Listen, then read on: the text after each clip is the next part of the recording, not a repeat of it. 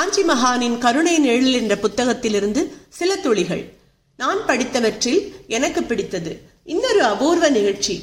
வெளியூரில் இருந்து வந்த கணவன் மனைவி மகானின் தரிசனத்துக்காக நீண்ட வரிசையில் நின்று கொண்டு இருந்திருக்கிறார்கள். அவர்களது கையில் அவர்கள் பெற்றெடுத்த முதல் குழந்தை. மகானின் பரம பக்தர்களான அவர்கள் தங்கள் குழந்தை மகானின் ஆசையை பெற வேண்டும் என்று பட்டுத்துணியால் குழந்தையை சுற்றி எடுத்துக்கொண்டு வந்திருந்தார்கள். இவர்கள் முறை வந்தபொழுது குழந்தையை மகானின் முன்னால் கீழே கிடத்தினார்கள். மகா பெரியவா இந்த குழந்தையை ஆசீர்வதிக்க வேண்டும். இது அவர்களின் கோரிக்கை.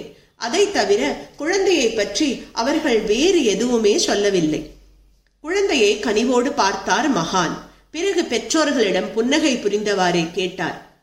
அனுஷ நட்சத்திரமா அதிர்ச்சி அடைந்தனர் பெற்றோர். தாங்கள் சொல்லாததை மகான் சொல்கிறாரே தலையை மட்டும் ஆட்டுகிறார்கள்.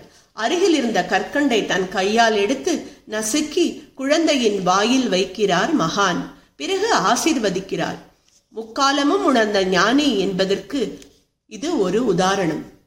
அற்புதங்கள் தொடரும்.